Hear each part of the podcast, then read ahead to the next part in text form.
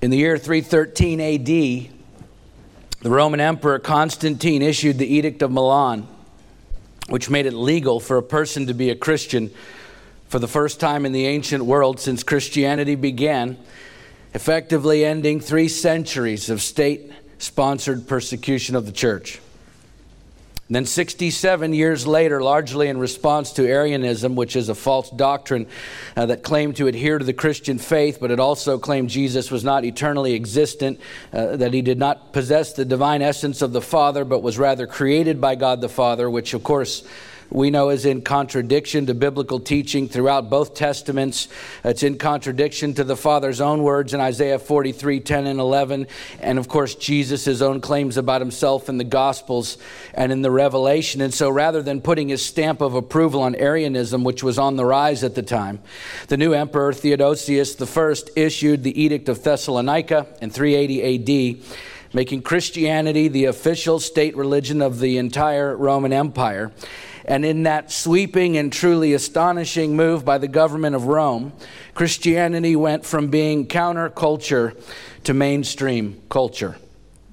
In the centuries that followed, this profound change of status, what turned out to be really a, uh, a cataclysmic shift for the church in the fourth century, was considered by most to be the triumph of the church over the world.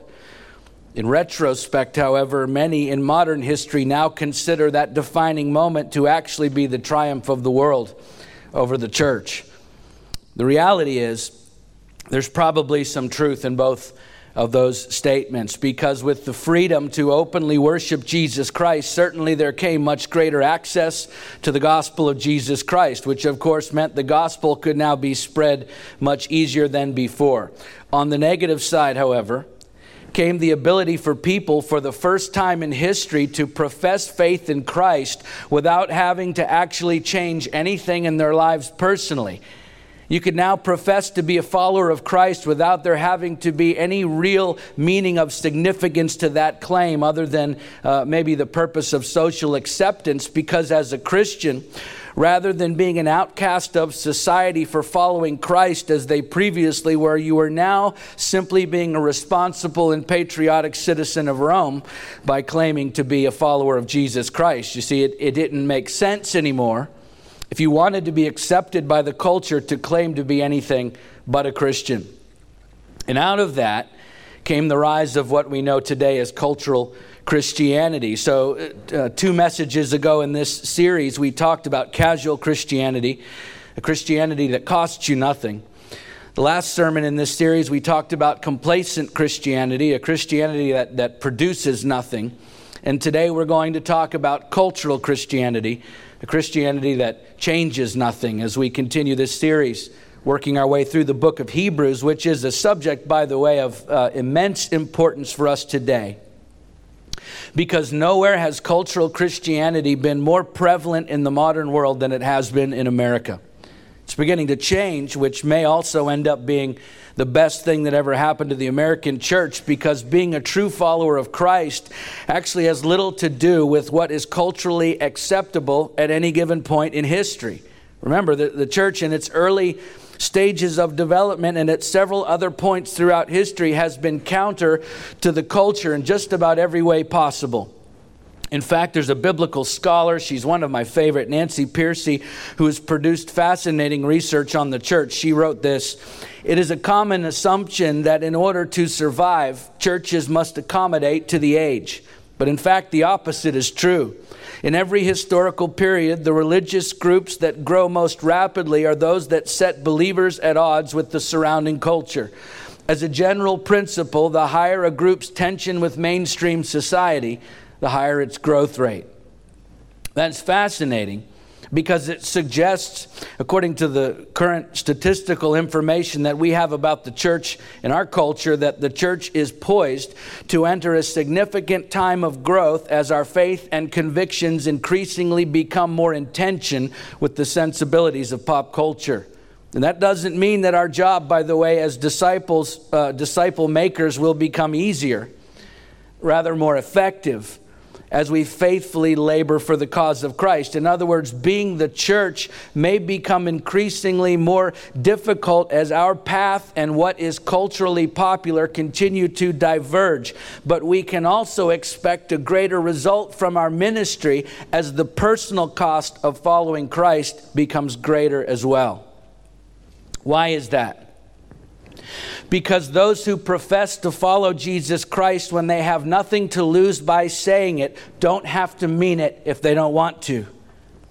Nothing has to necessarily change in their lives when at the same time the people who utter those words when everything they hold dear is at stake for simply uttering those words well well now we're talking about followers of Christ who value their relationship with him more than anything they stand to lose which is the very antithesis of cultural Christianity, which is not, not even in the same universe as the faith that Jesus espoused during his time on the earth. Near the, the height of his popularity, he could hardly go anywhere without being accompanied by massive crowds of people. And of course, he often used those opportunities to perform some truly amazing miracles, both for individuals and sometimes on a large scale for crowds of people as a whole. Why? Because he loved them. So he healed people. Right, he delivered people from all kinds of oppression. He gave people dignity. He fed them and cared for them. And of course, he taught them the truth about God and the kingdom of heaven. And often he invited them to become his followers. And that tends to be the way that we characterize Jesus' ministry on earth. I think that's how most people today, certainly uh, uh, professing Christians, would probably describe his interaction with other people then, which is not wrong. It's just un, uh, incomplete. Because there's a significant amount of scripture in the Gospels that describes Jesus turning people away. And yet, we don't talk nearly as much about those stories because they don't really fit very well with the description of the Jesus that we want to follow today, right? Uh, everyone wants the Jesus that healed people. We all, we all want the Jesus that set people free. Of course we do. Everyone can agree on the Jesus that accepted people who were otherwise rejected by society, the Jesus who was a friend to sinners and outcasts. And without a doubt, those are all fitting descriptions of the Jesus that we profess to follow today. Yes, absolutely. However, we aren't nearly as keen on the same Jesus who turned people away, the same Jesus who offended the majority of the people who ever heard him speak, the same Jesus who demanded a litany of conditions from those who would ever dare to try and follow him. That's the Jesus we aren't nearly as apt to talk about, to tell others about, or even to ponder for ourselves too long because that Jesus makes us uncomfortable. That Jesus is confrontational. That Jesus is demanding. That Jesus is downright offensive to most of the people who encounter him. Matthew, one of the disciples of Jesus, tells this story in his gospel account. He says, now, when Jesus saw a crowd around him, he's just surrounded by masses of people, very popular. He gave orders to go over to the other side. That would be the other side of the Sea of Galilee. In other words, Jesus is ready to leave the crowd of people behind. And a scribe came up and said to him, Teacher, I will follow you wherever you go. And Jesus said to him, Foxes have holes, birds of the air have nests, but the Son of Man, I have nowhere to lay my head. In other words, right before Jesus walks away from the crowd, a man says to him, Teacher, take me with you. I will follow you wherever you go. To which Jesus replies, No, you won't. You won't. You like the idea of following me. You like the version of following me that you have in your mind, but the reality of actually following me is nothing like what you think it is. So don't fool yourself. Verse 21. Another of the disciples said to him, Lord, let me first go bury my father. And Jesus said to him, Follow me. You leave the dead to bury their own dead. Matthew 8, 18 through 22. In other words, if you want to follow me, I'm sorry, but someone else will have to go bury your father because following me has to take precedence over even your family obligations. How inconsiderate, Jesus. How offensive. Why was Jesus so uncompromising with these people? Well, it's because he knew what was in their hearts. He knew that their commitment was based on an idea about him rather than an actual relationship with him. One of the second generation followers of Jesus and a traveling companion to the Apostle Paul, Luke, records this story in his gospel account. Now, great crowds accompanied him. Again, he's very popular at this point, and he turned and said to them, This is Jesus. He turns to the crowds and he says, If anyone comes to me and does not hate his own father and mother and wife and children and brothers and sisters, yes, even his own life, he cannot be my disciple. And the phrase to hate, by the way, was an ancient Hebrew idiom. It meant to love less. So Jesus says these people who are following him around, if you don't love me more than your own father, more than your own mother, more than your own wife, more than your own children and brothers and sisters. In fact, if you don't love me more than you love yourself, you cannot be my disciple. Verse 27 Whoever does not bear his own cross and come after me cannot be my disciple. To bear a Roman cross in the first century Mediterranean world was to suffer the most horrific death imaginable. So Jesus says, if you're not willing to die to your own dreams and to your own ideas about how life should be for your own desires apart from me, then you cannot be my disciple. Verse 28 For which of you desiring to build a tower does not first sit down and count the cost? Whether he has enough to complete it. Otherwise, when he's laid a foundation and it is not able to finish, all who see it begin to mock him, saying, This man, look, he, he began to build and was not able to finish. Or what king going out to encounter another king in war will not sit down first and deliberate whether he's able with 10,000 to meet him who comes against him with 20,000? And if not, while the other is yet a great way off, he sends a delegation and asks for terms of peace. So therefore, any of you who does not renounce all that he has, this is the cost of following Jesus, then you cannot be my disciple. Luke 14, 25 through uh, 33. In other words, if you're not willing to pay the price, you understand, we're not talking about works, we're talking about submission. Jesus says, if you're not willing to love me more than you love your family, more than you love yourself, in fact, if you're not willing to die to yourself, if you're not willing to renounce anything else in your life by putting me above everything else in your life, every single other relationship and desire and dream and aspiration that you have apart from me, then don't bother trying to follow me because you cannot be my disciple. He doesn't say, if I'm not everything to you, then you cannot be a good disciple or a committed disciple or one of my best disciples. No, he says, if I'm not the number one priority in your life, then you cannot be my disciple at all. In the Apostle John's Gospel, uh, chapter 6, after Jesus preaches a particularly difficult message about the commitment required to follow him, John says, After this, many of his disciples turned back and no longer walked with him. John 6, verse 66. Now, I, let me ask you do you think Jesus was surprised by that? Do you think he was sorry that he said what he said that caused all of those professing followers of his to walk away? Not at all. He also didn't go chasing after them. Why not? because he knew exactly what they were going to do before he ever opened his mouth, because he knew what was in their hearts. And so, knowing good and well that they would walk away from him when he told them the truth about himself, he told them anyway. It's not because, uh, by the way, that he didn't love them.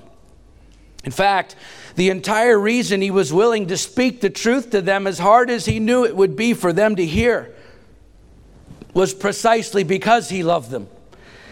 You see, he knew that as long as their hearts were set on other things more than they were on him, he knew their commitment to him would never last in the end. And so, as far as Jesus was concerned, they were far better off with the discomfort of having to wrestle with the truth than they were with the comfort of believing a lie.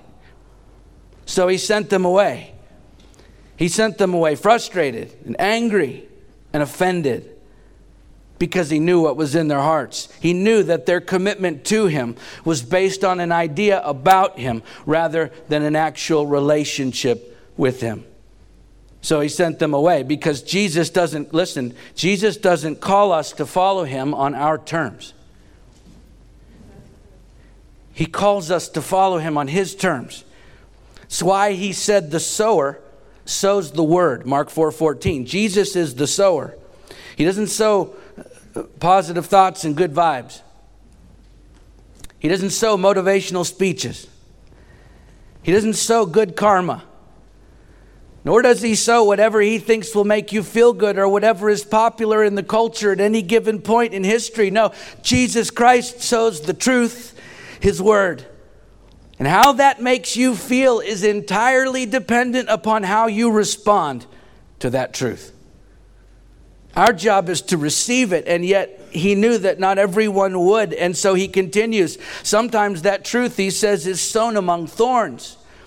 There are those who hear the word, but the cares of the world and the deceitfulness of riches and the desires for other things enter in and choke the word and it proves unfruitful mark 4 18 and 19 this is a description of people who profess faith in christ but because of the cares of this world and the deceitfulness of riches and the desires for other things their faith doesn't last because they value those other things more than they value jesus christ which i'm telling you is the very blight of cultural christianity on the modern church today the genesis of which actually we see long before the edicts of Roman emperors, uh, this pull, this desire for other things, which was evident even in the first century church, which we're going to see in our story today as the author continues his letter to the Hebrews, uh, those Christians from the Hebrew faith who had supposedly come to Christ. Some had, and some apparently hadn't in the early church. Let's read it together then,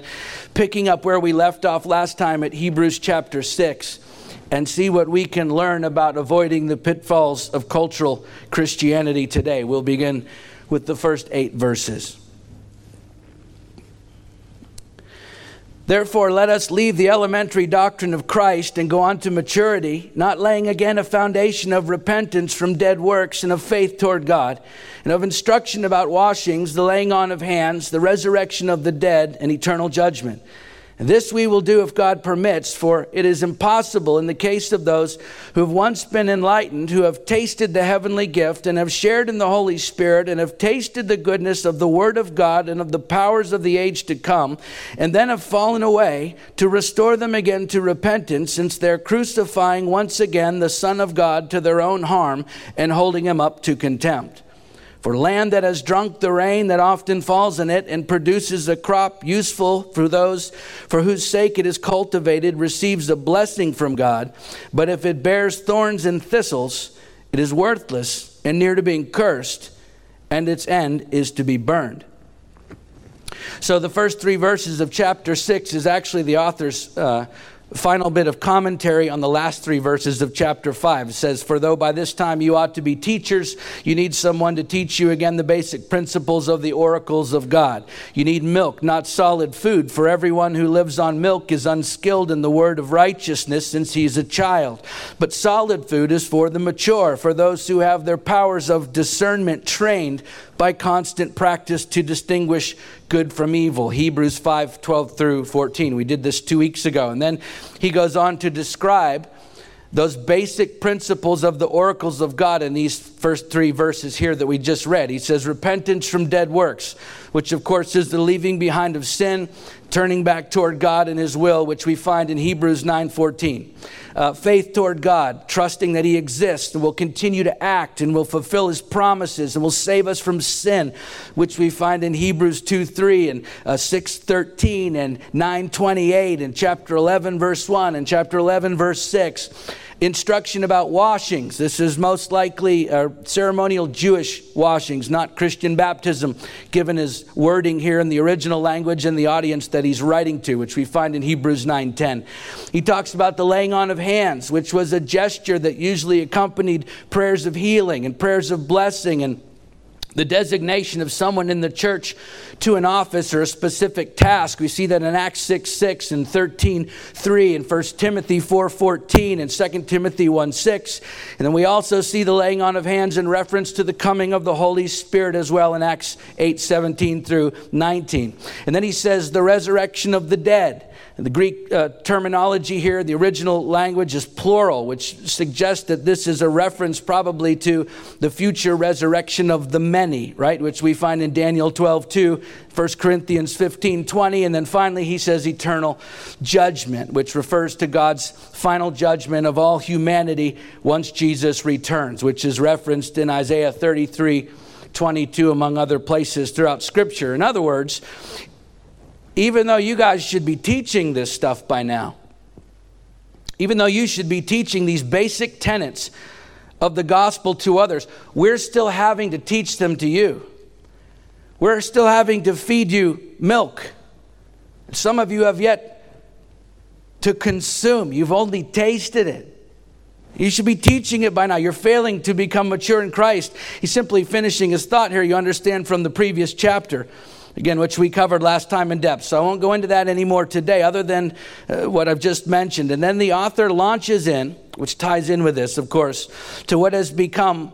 Uh, probably one of the most hotly contested or debated passages in all of New Testament scripture. For it is impossible in the case of those who have once been enlightened, who have tasted the heavenly gift and have shared in the Holy Spirit, and have tasted the goodness of the Word of God and the powers of the age to come, and then have fallen away, to restore them again to repentance, since they're crucifying once again the Son of God to their own harm and holding him up to contempt. And the key to understanding this statement in this particular letter is in understanding who he was writing the letter to. All right, the, the letters to Gentile Christians uh, the epistles of Paul, these were fashioned by very uh, different, in very different ways than this letter to Hebrew Christians, whether it was Paul or not. It's written very differently. These were Jewish men and women who were professing faith in Christ, and yet some of them were turning away from the faith, returning to the old covenant worship that they'd grown up under. So keep in mind, they've spent their entire life being taught that in order to be in right relationship with God, they must obey the law. And then along comes Jesus.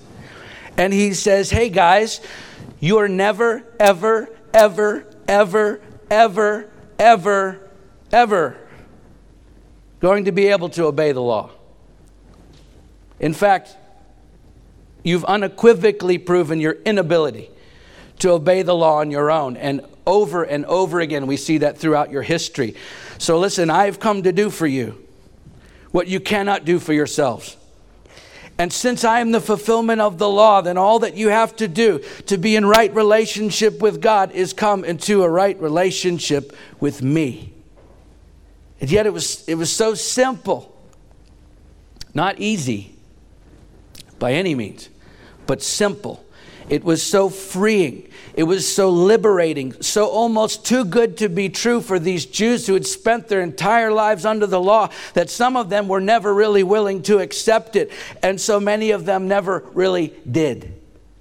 They never actually came into a true relationship with Jesus Christ. They loved the idea of being a Christian more than they loved Jesus Christ himself. And so when the pressures of life and the Jewish culture around them began to bear down on them, even though they had come into the church and been enlightened and tasted the heavenly gift, keep in mind, tasting something and consuming something are two very different things, and shared in the Holy Spirit, they witnessed firsthand the truth of the word, the blessings of God, the work work of His Spirit in His people as participants in the lifeblood of the church and have tasted the goodness of the Word of God and the powers of the age to come, they still fell away because their desire for acceptance by their Jewish culture was greater than their desire for Christ Himself. The author talks about it all the way back in uh, chapter 3, verse 14. For we have come to share in Christ. He says, For we have come to share in Christ if indeed we hold our original confidence firm to the end.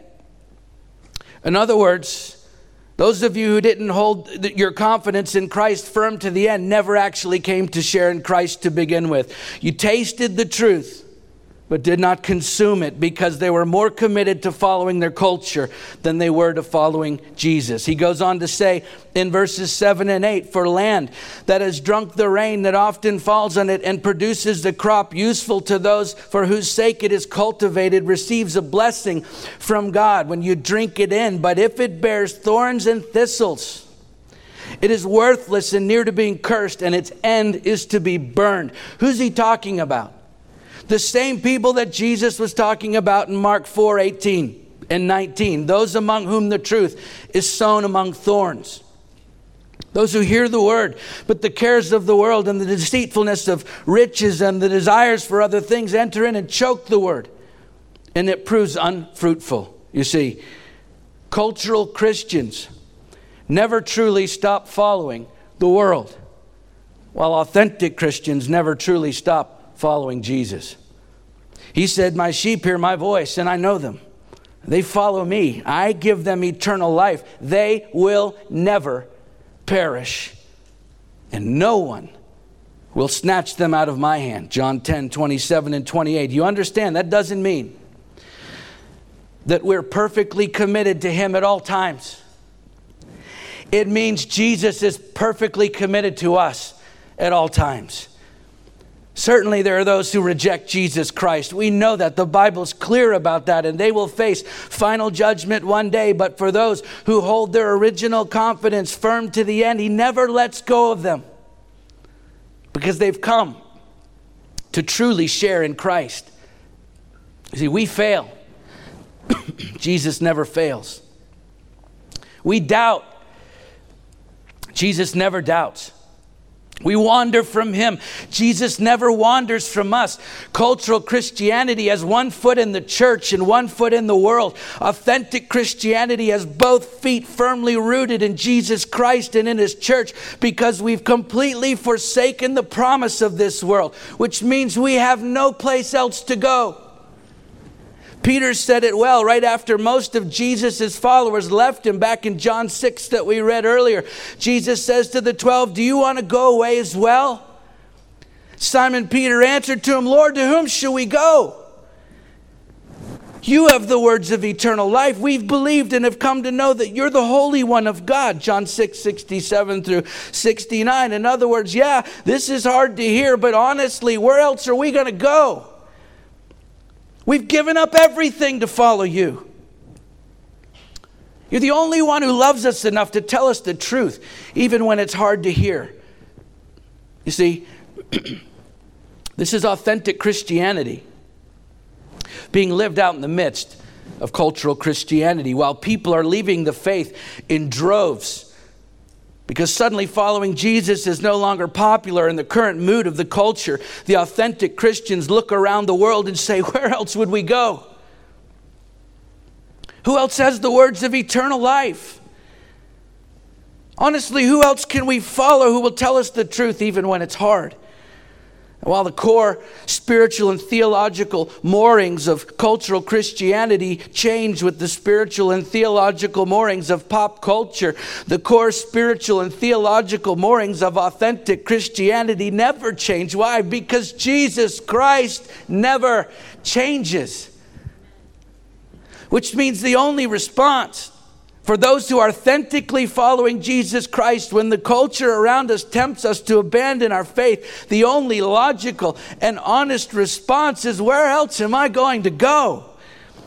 No one else has the words of eternal life. No one else died for me. No one else resurrected from the dead to prove that it was all true. And yet, you want me to follow the whims of a culture that reinterprets truth according to whatever happens to be popular at any given point in history, while the words and truth of Jesus Christ have remained unchanged for 2,000 years. Are you crazy? Where else am I going to go? Of course, we falter. Yeah, we fail. We fall short of perfection, but we don't completely abandon our faith and walk away from Christ because we've already abandoned everything else. Which means for the authentic Christian, there's nowhere else for us to go. It's why the author is questioning here the validity of the faith of those who are walking away from Christ and his church to begin with, as we'll see. Let's keep reading verses 9 through 12.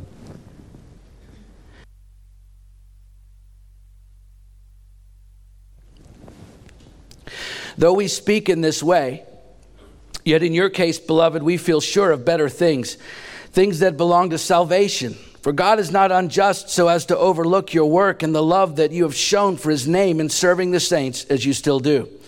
And we desire each one of you to show the same earnestness, to have the full assurance of hope until the end, so that you may not be sluggish, but imitators of those who through faith and patience inherit the promises. And so, with a true pastor's heart for his people.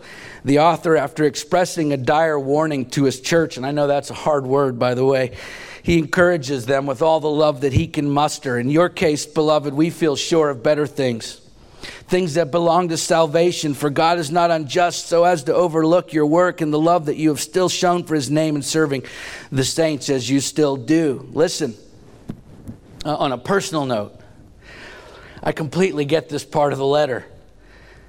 I feel so compelled to share all of the truth of Christ with you, even when I know it may sting us a bit. And yet at the same time, I want so desperately for you to be encouraged.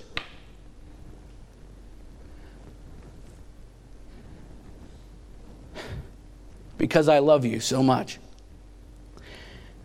And you can hear the love and encouragement for God's people in the author's voice as the sower of the truth. Someone who loves them enough to tell them the truth even when it's hard.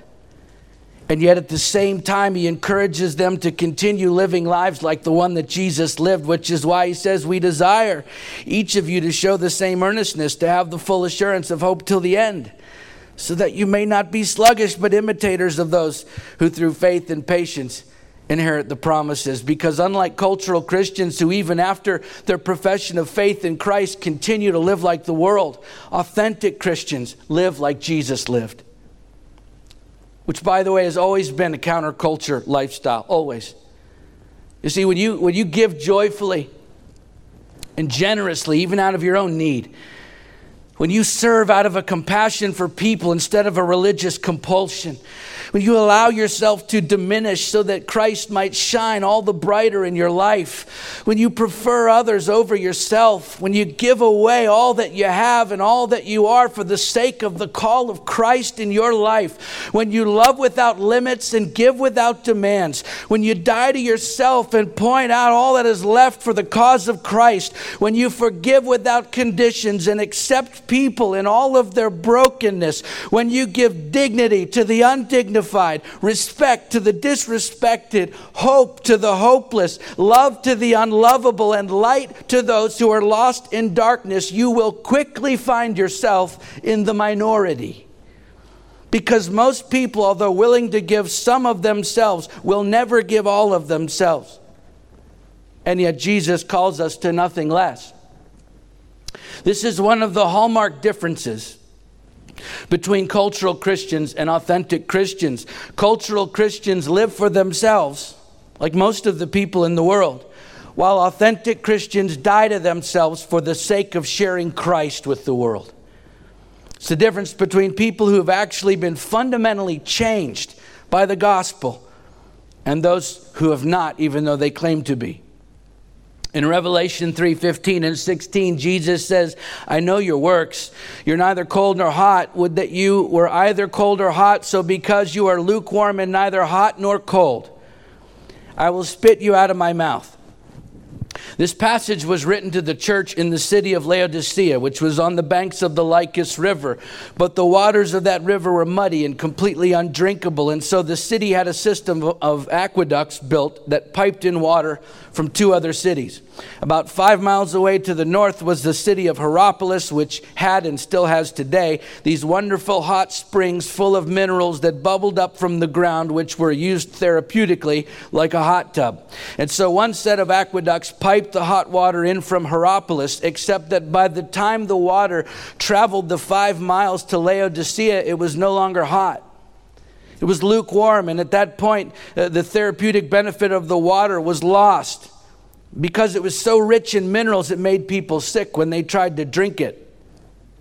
Then, about 11 miles away to the southeast, was the town of Colossae, which was famous for the cold alpine streams that flowed down into it from the nearby snow capped Mount Cadmus. And that water was wonderful for drinking.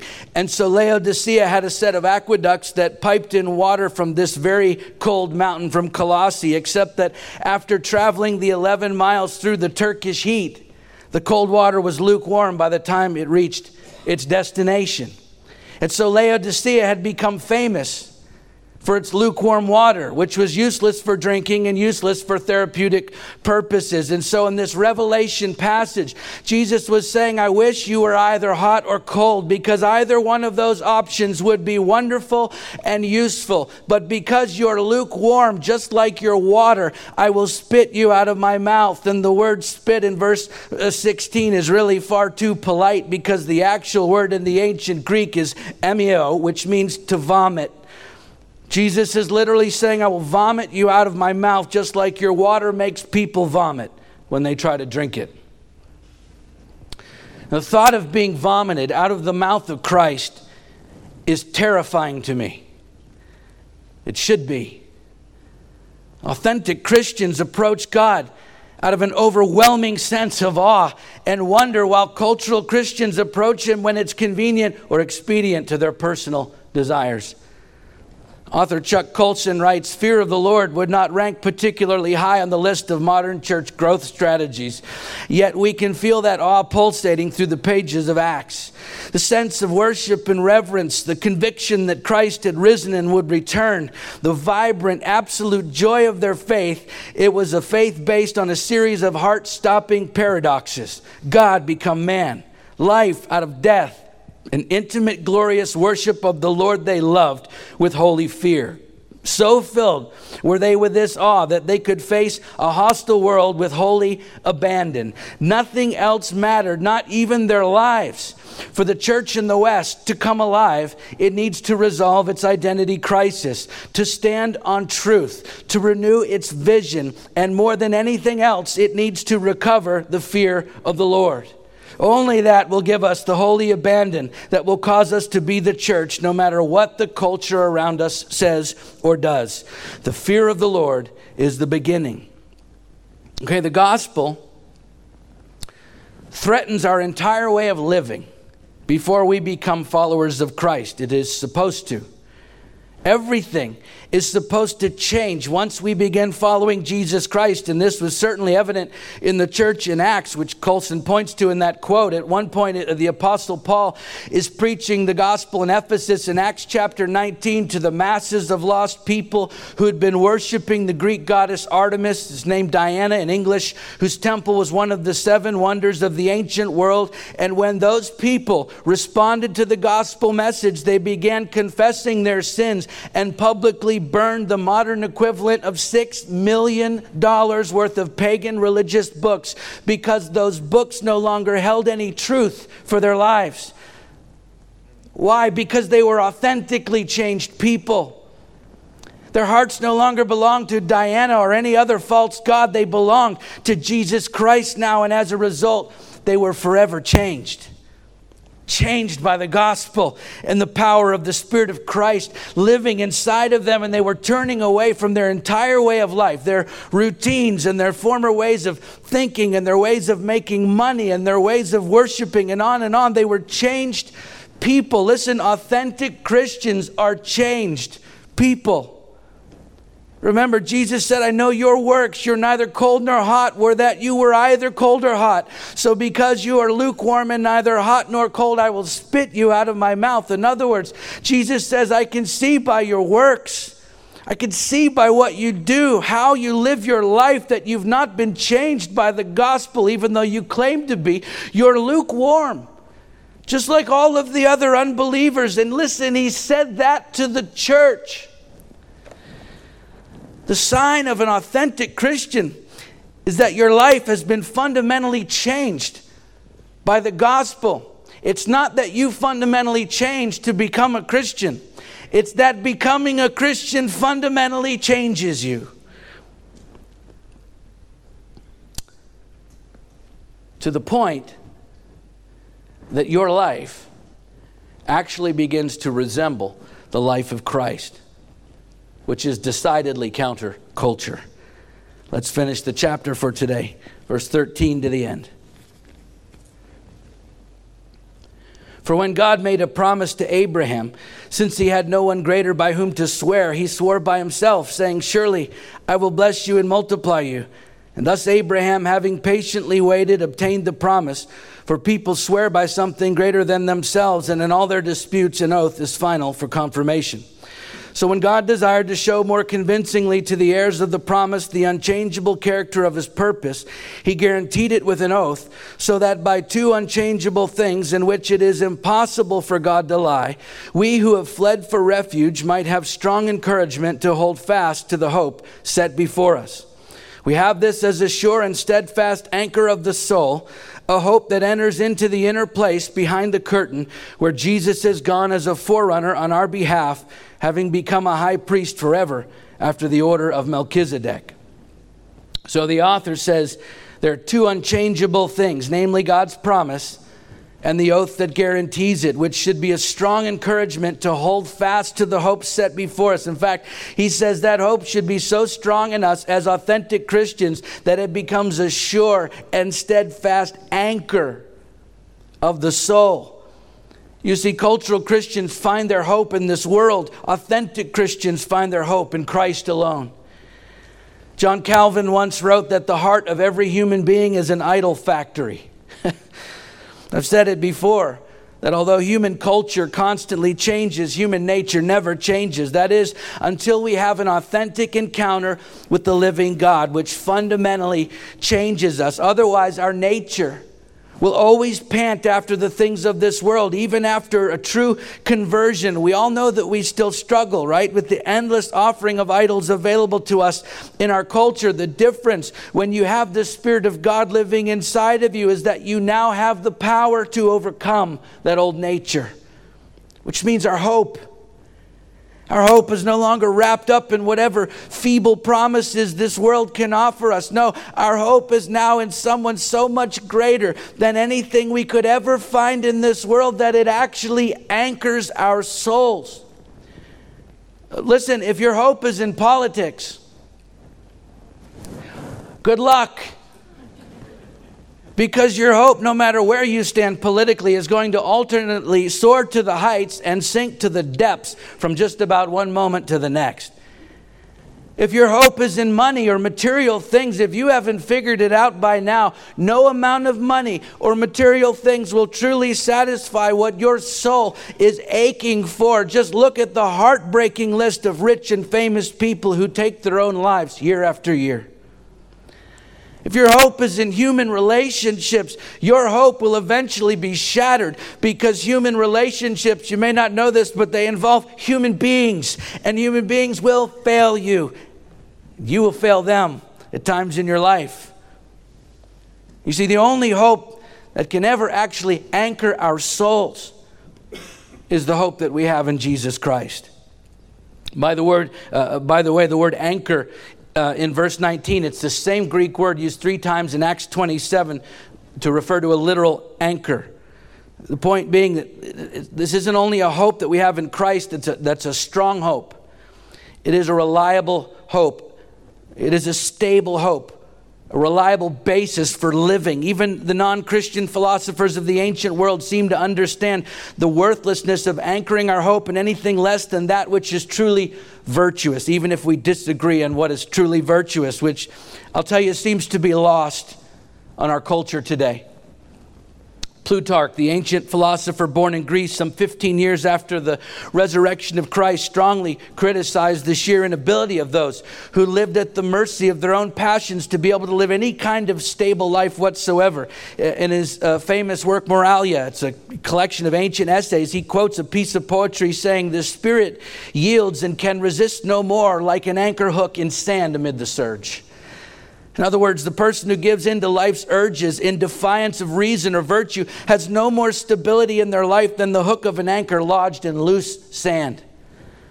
Likewise, the first century Jewish philosopher Philo of Alexandria refers in his writings to virtue as the stabilizing force in a person's life, comparing it to an anchor that is firmly embedded in a safe place. You see, every one of our lives, every one of our lives is anchored in something. And if that something is anything other than Jesus Christ, you're wagering all of your hope on whatever this world and the people in it can provide for you. That is a fool's errand and it will leave you empty every single time.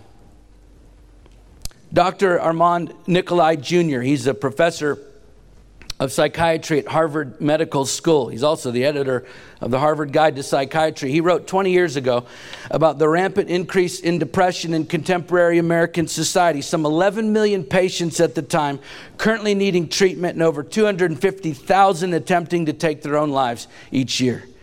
He writes that relational dynamics, both on a personal and international level, which make up the basic nature of life, have remained constant over time.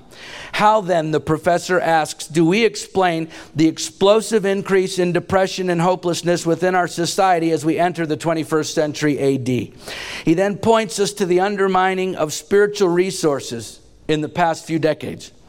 He says historians and social scientists tell us that we have fewer spiritual resources to draw from than at any time in Western cultural history. Some say that our culture has forsaken its spiritual roots, that we live in an overtly secular society without even the pretense of spiritual values. Many young people today feel that their cultures failed to provide answers to questions of purpose and meaning and destiny. We fail, they feel, to provide some reason for hope. The consequence is that we're now in a cultural crisis and living in what is being called the age of despair. We hear of our spiritual vacuum and our crisis of meaning.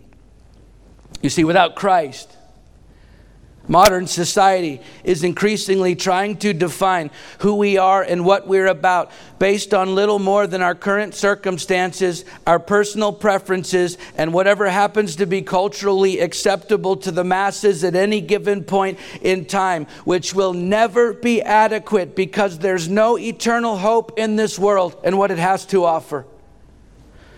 Yet, cultural Christianity, although acknowledging the gospel as a meaningful religious pursuit, fails to actually anchor itself in the eternal hope of Christ because it is wholly unwilling to pay the price that authentic Christianity demands. And so, honestly,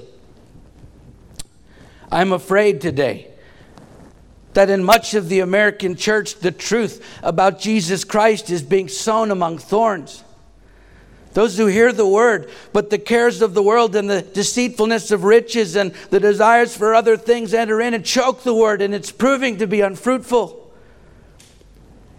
This is the very essence of cultural Christianity, and it is a blight on the church today. And listen, listen, this is not a problem the world created, and it's not a problem the world can fix. Now, this one is on us, the church for allowing a feckless, powerless, ineffective version of the gospel completely useless for bringing any meaningful change in anyone's life to be spread largely unchallenged by the body of Christ for far too long because we were too afraid someone might be offended if we told them the whole truth about Jesus. And in our watering down of the gospel, we've bred generations of cultural Christians who couldn't articulate even the most basic tenets of the gospel if their lives depended on it. We don't have time to discuss the latest Pew Research Center's findings on the state of Christian beliefs among Americans today, but you should read it. It is staggering. Okay, look, it's time for the days of the American church being neither hot nor cold to end. It's time we began telling people the truth about what Jesus actually demands from those who dare follow him. It's time we stop hiding behind our fear of how people might react when we teach them exactly what Jesus taught about himself. This is our watch. This is our time. This is our mandate, and we are his people, and we're responsible for what we do with this church while we're here. So let's not waste one moment of the time we've been given offering people anything less than the pure, unadulterated, authentic gospel of Jesus Christ. It's the only gospel that can keep your faith firm to the end. It's the only gospel that can ever fundamentally change the hearts and minds of those who receive it. And it is the only gospel that can anchor the eternal destiny of human souls in the hope of Jesus Christ alone. This is authentic Christianity. The only true foundation for the church to stand on, and the only true hope for this world to ever change. Let's pray.